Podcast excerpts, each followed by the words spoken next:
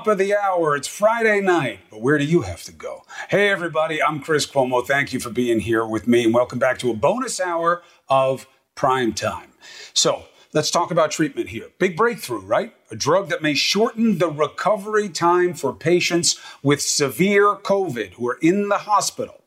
It's just been approved for emergency use by the FDA. That'll make it more available. The drug's name, altogether, Remdesivir. Remdesivir. Faster. Remdesivir. Now you know it. It's the first authorized therapy drug for this virus so far. It is our first tool in the box. A new report from top health experts is predicting this virus could keep spreading for at least another 18 months, maybe two years. Perhaps 70% of the population has been infected. And then there's the race for a vaccine. An administration official says President Trump's goal with Operation Warp Speed is 300 million doses by January. Possible? Yes. Probable. Let's discuss. Let's bring in Dr. Ashish Jha of the Harvard Global Health Institute and Mr. Andy Slavitt, former acting administrator for Centers for Medicare and Medicaid. Gentlemen, thank you, especially on Friday night. Thanks for having us. Thanks, Chris. So, Jha, are you feeling the remdesivir? Um, what is the level of enthusiasm we should have about this development and why? Uh, so I am feeling enthusiasm. Uh, let's be very clear about what it is and what it isn't and what we know. It's not a miracle drug. Um, you don't just pop it and feel all better. Uh, but for critically ill patients, it seems to help. Um, and in you know with good quality studies, a, a nice large randomized control trial uh, shows that it helps people recover faster and probably reduces mortality, though that part we're not sure of. So I don't see this as a miracle drug, but it's a good step in the right direction. All right, and it's better than nothing, which is where we were before it. Andy Slavitt, 300 million doses uh, that they are front loading uh, in anticipation that they have it right in terms of how to plan a vaccine uh, for this virus. Plus, minus. So there's a couple smart things here and a couple concerning things here. The smart thing is you have to start manufacturing even before you have a drug. You have to be ready because if you don't, what happens to the first 10, 20, or 30 million vaccines off the line? Where do we think they go? There becomes a black market. People behind the guarded gate communities get them first. So you have to be able to go at mass production. And I think the idea of a moonshot to get things done in January uh, is something I think we'd all say just terrific. But I think there's a hidden layer here, Chris, which is that for a drug company to say, I'm going to rush my process, they're going to ask for one thing that we should be very wary of. They're going to ask for liability protection.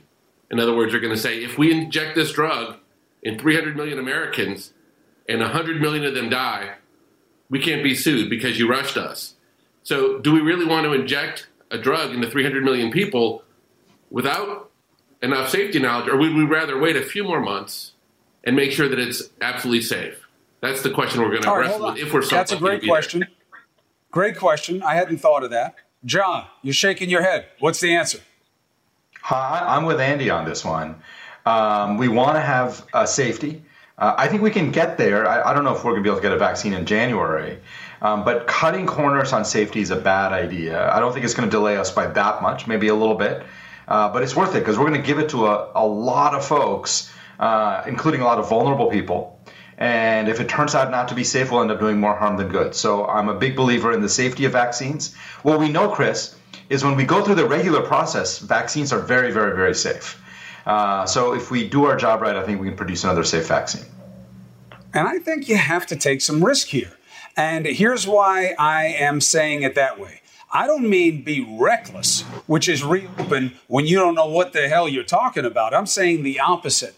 Take the risk to make it right, which means I don't get the moonshot mentality, Andy, on the vaccine, but not going all in on getting people to make the testing stuff and PPE here when you know it's a matter of national security and you know you'll have the same supply chain issues in the fall because it's going to go through all the different places on the same longitudinal plane and latitudinal plane. Why aren't we doing that if we're doing this? Well, politically, why not focus on the longer term problem that'll be judged in the long term rather than the ones that you're getting judged on every day. I think that's a political move. And I would say another thing on the vaccine, Chris, I think we would all agree you've got to go bold. But part of going bold is taking a portfolio play and a portfolio approach. So the WHO is developing uh, many, many vaccine candidates. The EU is paying for them all. Asia is paying for them all. The U.S., as you know, is not at the table. Um, if one of those 20 or 30 vaccines proves to be successful, and if one of our leading candidates is not, we do not have skin in that game. So mm. there is a strategy here which we are choosing to go it alone, to, an America First strategy that is a potentially risky strategy. Bold, fine, but let's hedge our bets as well by getting our hands on all the potential vaccine candidates. I like it. I like it because, you know, look, you can print the money, and of course, you're going to have tons of issues with currency and economic fallout.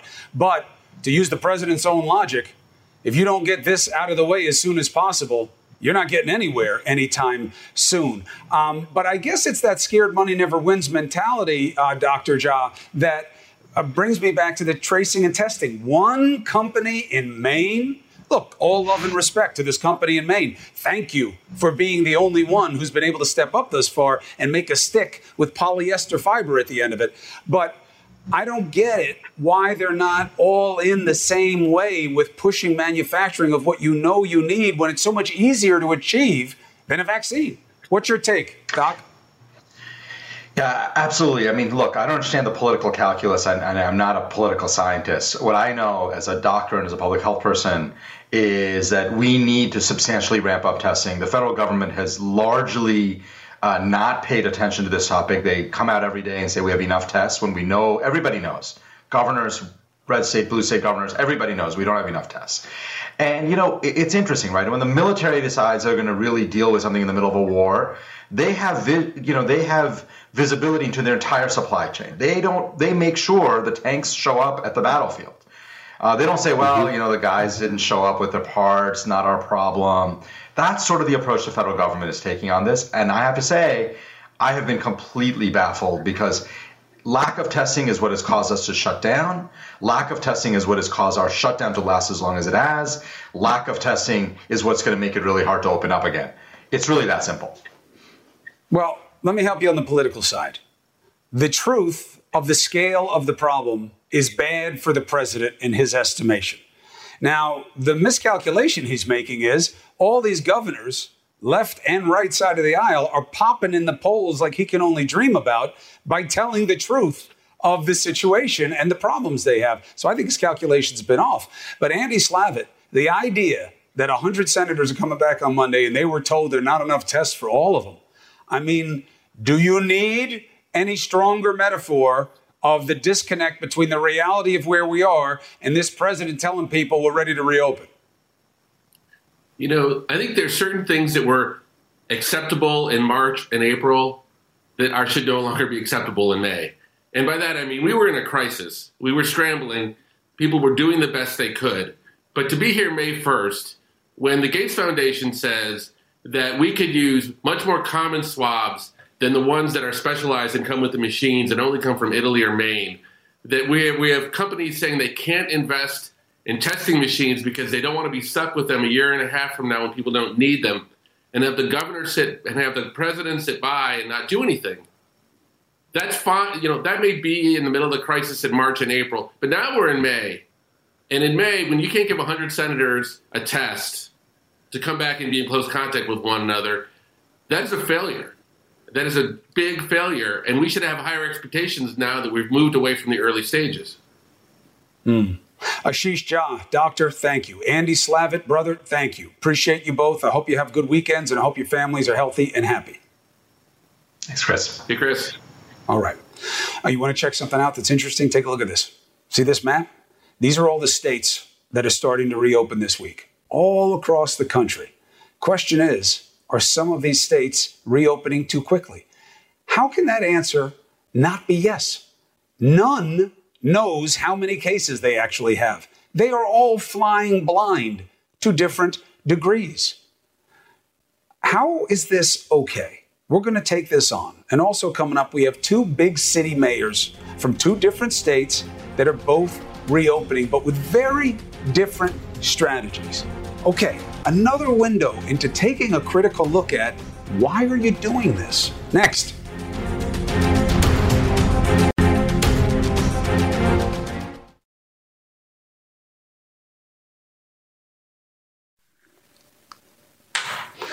Mayors, I am advocates for your cause. You're, you're doing great, Chris. How, how is you and your um, wife's health? The missus powered through this like it was hay fever. Um, my son slapped it slapped it away like it was a homework assignment he didn't want to do. I was crushed for weeks like a feeble, weak link that I am in my family. so I pray and thanks every night that I was given the blessing that every family's father prays for. If it's going to happen, let it happen to me. Uh, and thank God the missus and Mario got through it way easier than I did. That's great. That's so I wish you guys well uh, as the burden bears down and as we get away from the easiest time when it becomes about schools and second waves and all that. I swear to you, I will not fade. I will stay on this. Well, we're going to start seeing numbers here in about seven to 10 days, and then we'll know.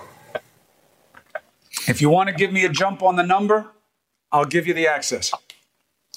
Sounds good. We'll do that. That's great. Mr. Mayor, Chris, thank show you. really, you've really become must watch TV. Thanks for what you're doing. Oh, I appreciate hey, it, guys. Generous assessment. Steve. Be well, fellas. Great John, to see you too, see Steve. You. you too, man. Take care. Yeah.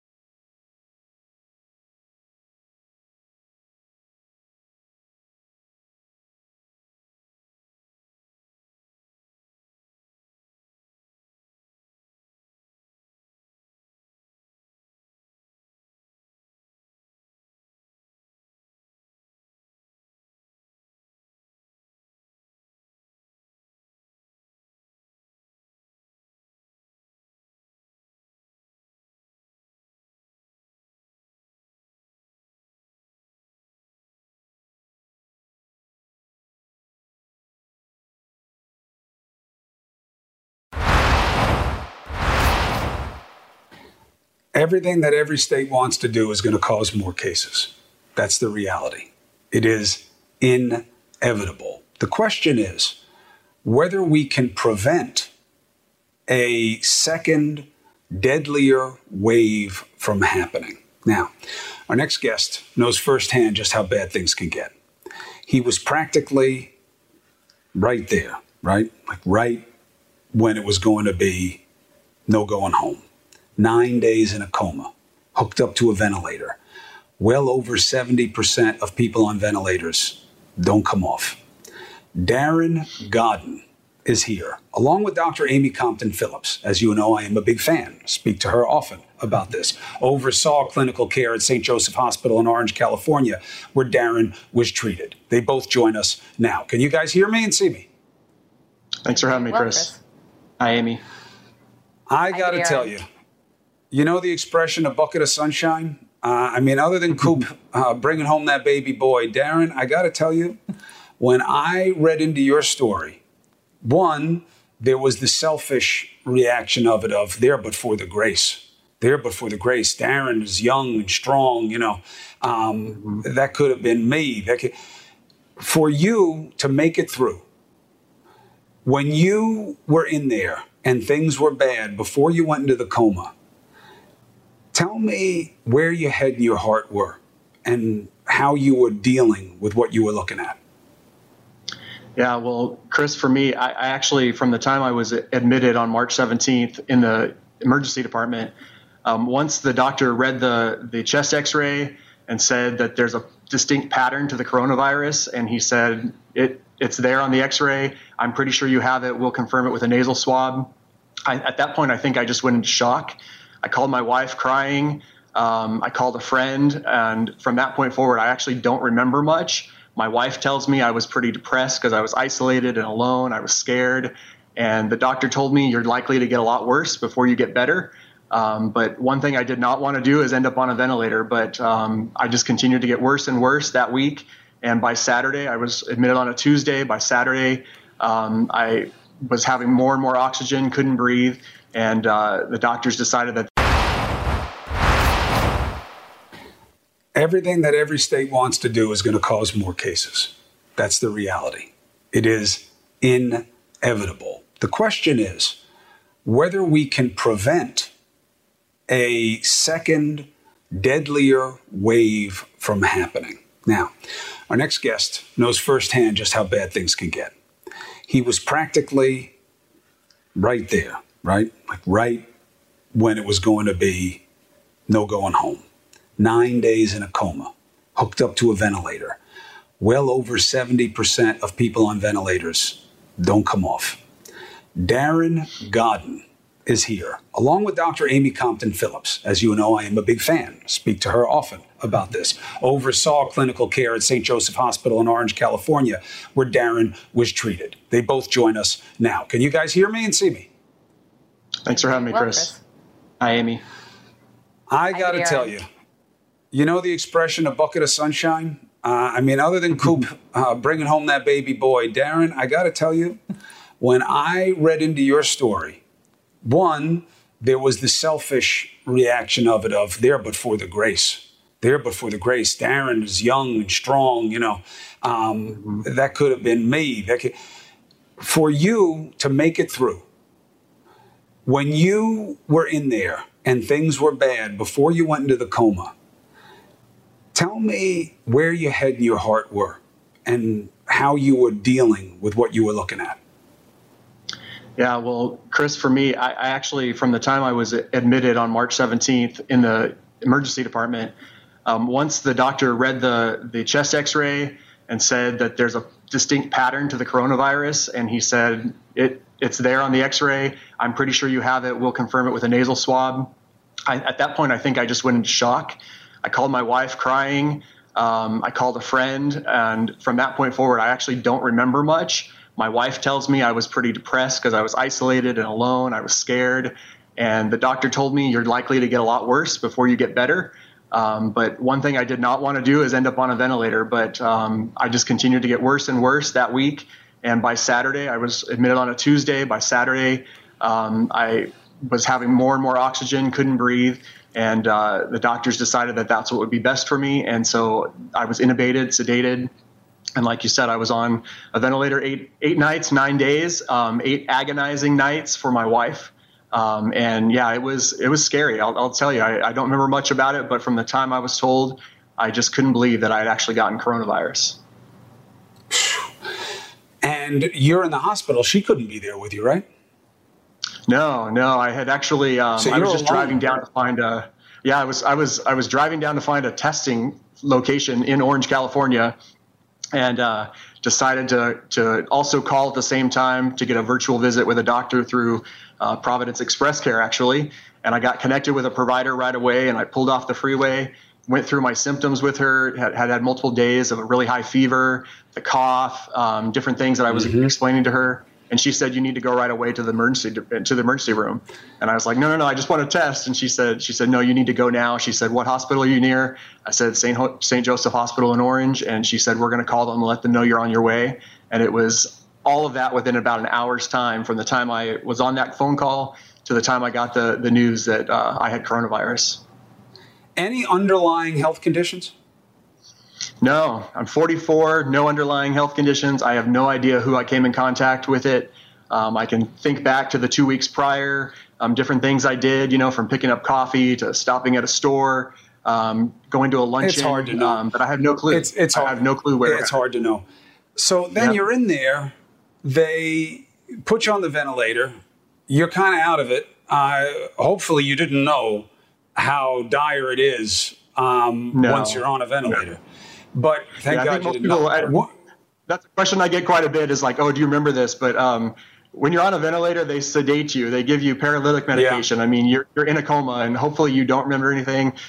By the grace of God and great nurses, um, they and great respiratory therapists, they took good care of me. I don't have any memory of that, thank God. Do you remember coming out of the coma and realizing that you were going to be okay?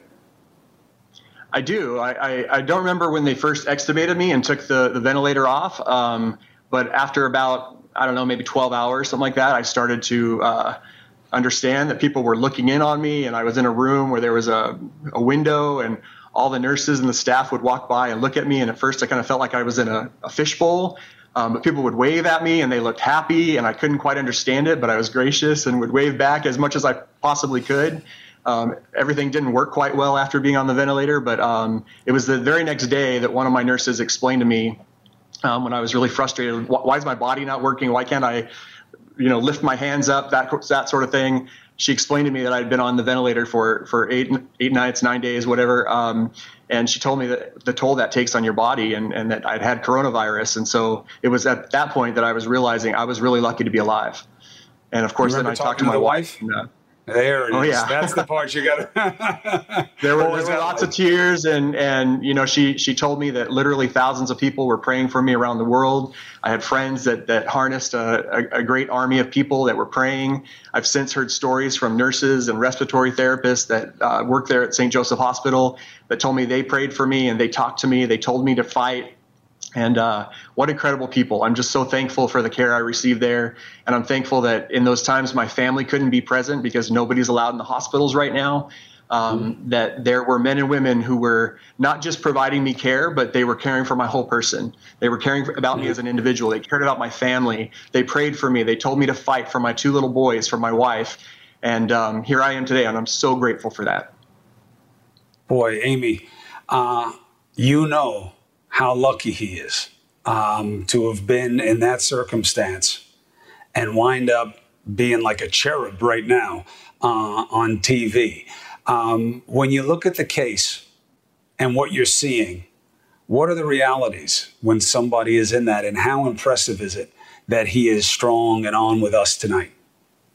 Well, the reality is that uh, Darren was really close to death, and thank heavens he is young, he is otherwise healthy, and so that really increases his odds. Um, that it's not that young people don't get this germ, they do get this germ, but when they get sick, they're more likely to live through it. And so, fortunately, through through luck and great medical care and unbelievably kind people that work with Darren and his family in support of him, um, he, he was able to make it through. And fortunately, um, younger people do have better odds of making it through than somebody who gets this later in life. You know, um, Darren, you know, I've been hearing about you for a while. Mm. You became a symbol of hope for people whose families had loved ones who were mm-hmm. in a hard way. And now the hard part for you to figure out is going to be what do you do with this chance that yeah. not everybody gets and so many don't, and what it means yeah. about just how special your being on this earth is. What does that mean to you at this early stage? Yeah, somebody asked me, "Did you think why me?" And, and my answer to that is, I haven't thought that, but I, I, do realize I've been given this opportunity to share this story. I've had many families reach out to me already and um, tell me that they have family members on ventilators and so forth. And uh, luckily, most all of them have been coming off the ventilator. Still, one young man we're praying for. His name is Austin in Reno, California. 24 years old. He's a, uh, a nurse there in Reno.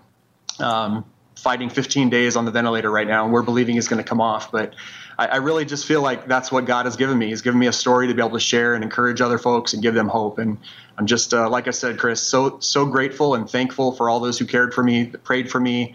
Um, Amy, you know, I, I, worked for Providence St. Joseph Health for almost six and a half years. The entire Providence family was praying for me as well. My current employer, City of Hope Orange County, gave me such uh, grace and compassion during this time and, and, showed that to my family and took care of my family. So, uh, my wife Katie and I just feel like uh, we've been given this chance and this opportunity, and our job now is to pay it forward. So, um, everybody that's reached out to me so far, I've gotten a hold of them and, and just encouraged them and let them know that we're not just praying, but I've shared different things that the doctors and the staff did for me, if those might be helpful. Um, I knew that St. Joseph Health was part of a larger health system, and it gave me comfort to know that Providence had treated that first patient in Everett way back in I think it was February or January, and um, right. I was hoping that behind the scenes they were sharing information and they were they were saying, "Hey, this worked here. Try this on Darren."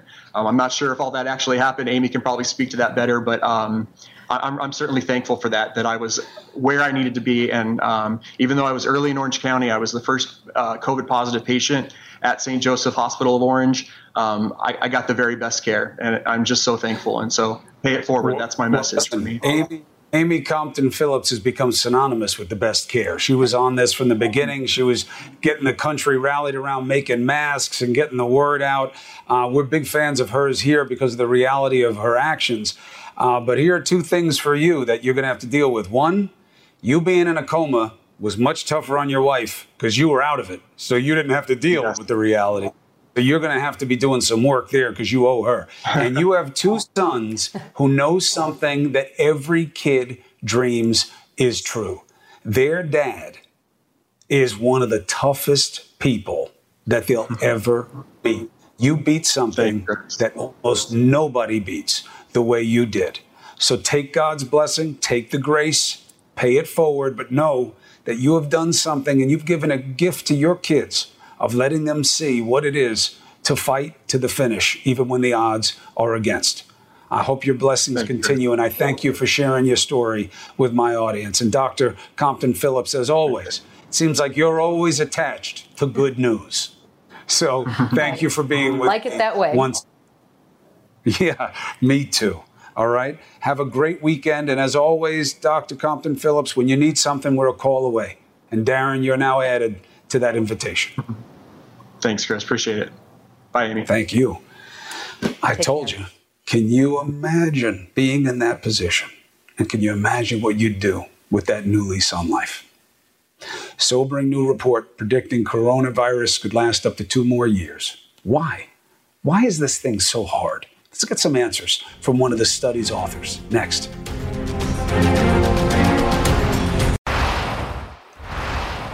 A new study warns the pandemic could last as long as two years until more than two thirds of the population is infected. Why? It goes to the idea of herd immunity. Now, it was co authored by John Barry, who also wrote The Great Influenza, which deals with the 1918 outbreak, which the president keeps calling the 1917 outbreak, and I'm not sure why. Welcome back to, Pro, uh, to Prime Time. It's good to have you, John. Thanks. Good to be back. Do is there anybody who calls it the 1917? I mean, is, is, that, is that uh, when it started? And then we just why? You know, it's a strange. I think it encapsulates too many things about him. Uh, you know, he just if he makes a mistake, instead of admitting it, he just wraps his arms around it and thinks insists he can get away with it. Uh, so, unfortunate. Uh, the idea of it taking that long, Barry, you're a pessimist. Um, no way. Uh, we've never dealt with anything that went on that long in this country, uh, on this country like this. Not, not, not since 1918, and even then, we're much better off now. Uh, why should we believe this? Well, I mean, 1918 did take that long. Uh, so there was a pandemic in 1889 that lasted three years. Uh, you know, pandemics take a while to work their way through. Uh, even in 57 and 68, when we had vaccines, they still took a while. Uh, you know, if we get a vaccine, then what we said in the study is short circuited, fortunately. The point really of the study is to remind people, and everyone who does it wants a vaccine. I mean, every author of the study, there are four of us. I'm over 70. I certainly want a vaccine sooner rather than later. Uh, but it may not work. You know, there are, there are many pitfalls between here and getting a vaccine. So a little bit of reality checking and recognizing what could happen if we do not deliver a vaccine and prepare for that uh, so that we're not don't get the rug pulled out from under us again. What is the key thing in terms of how we structure the strategy uh, that determines how long this takes? Well, you know, the irony is the more effective we are in terms of social distancing so that uh, we don't get a huge spike, uh, the longer the process will take. On the same, by the same token, the more effective we are, the fewer people are going to die. Um, mm. If you go back uh, a few weeks, seems like years, but it's really only a few weeks ago, to the early studies that were predicting uh, deaths in the United States of one to two million if we did nothing.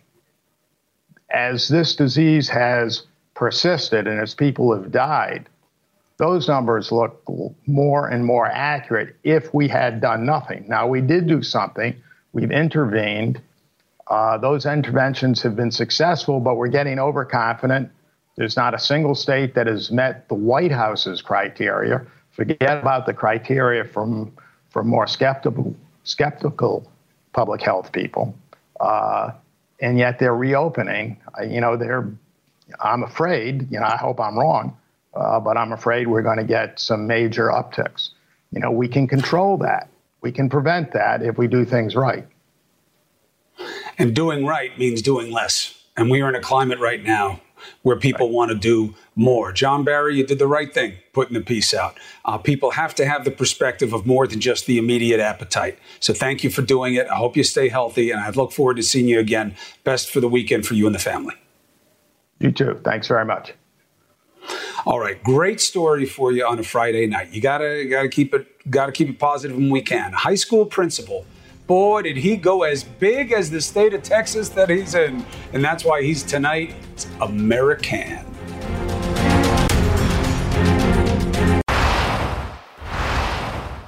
Ordinary people doing the extraordinary during the pandemic makes them an American. Texas high school principal making sure that graduation ceremonies, of course, they're going to be canceled, but he wants to make sure that seniors feel special and get their diplomas. Get this in person. Verdi Montgomery is his name. He gets in his car and he drives to all 612 students' homes or jobs to meet up. It took him 12 days, 800 miles of road. He gave every single single graduation a Snickers bar. Why? Because he joked with all of them. One day they'll look back on all of this and snicker. What a memory. What a moment. What a man. Thank you for watching. Stay tuned. The news always continues here on CNN. Quality sleep is essential, and that's why the Sleep Number Smart Bed is designed for your ever evolving sleep needs. So you can choose what's right for you whenever you like. Need a bed that's firmer or softer on either side? Helps you sleep at a comfortable temperature, quiets their snores. Sleep Number does that. Sleep better together. JD Power ranks Sleep Number number 1 in customer satisfaction with mattresses purchased in-store. And now, save 50% on Sleep Number limited edition smart beds for a limited time. For JD Power 2023 award information, visit jdpower.com/awards. Only at Sleep Number stores or sleepnumber.com. I'm Dr. Sanjay Gupta host of the Chasing Life podcast. In honor of our 10th season, we want to hear from you. Leave us a message at 470 396 0832 and tell us how you chase life. It could be used on an upcoming episode.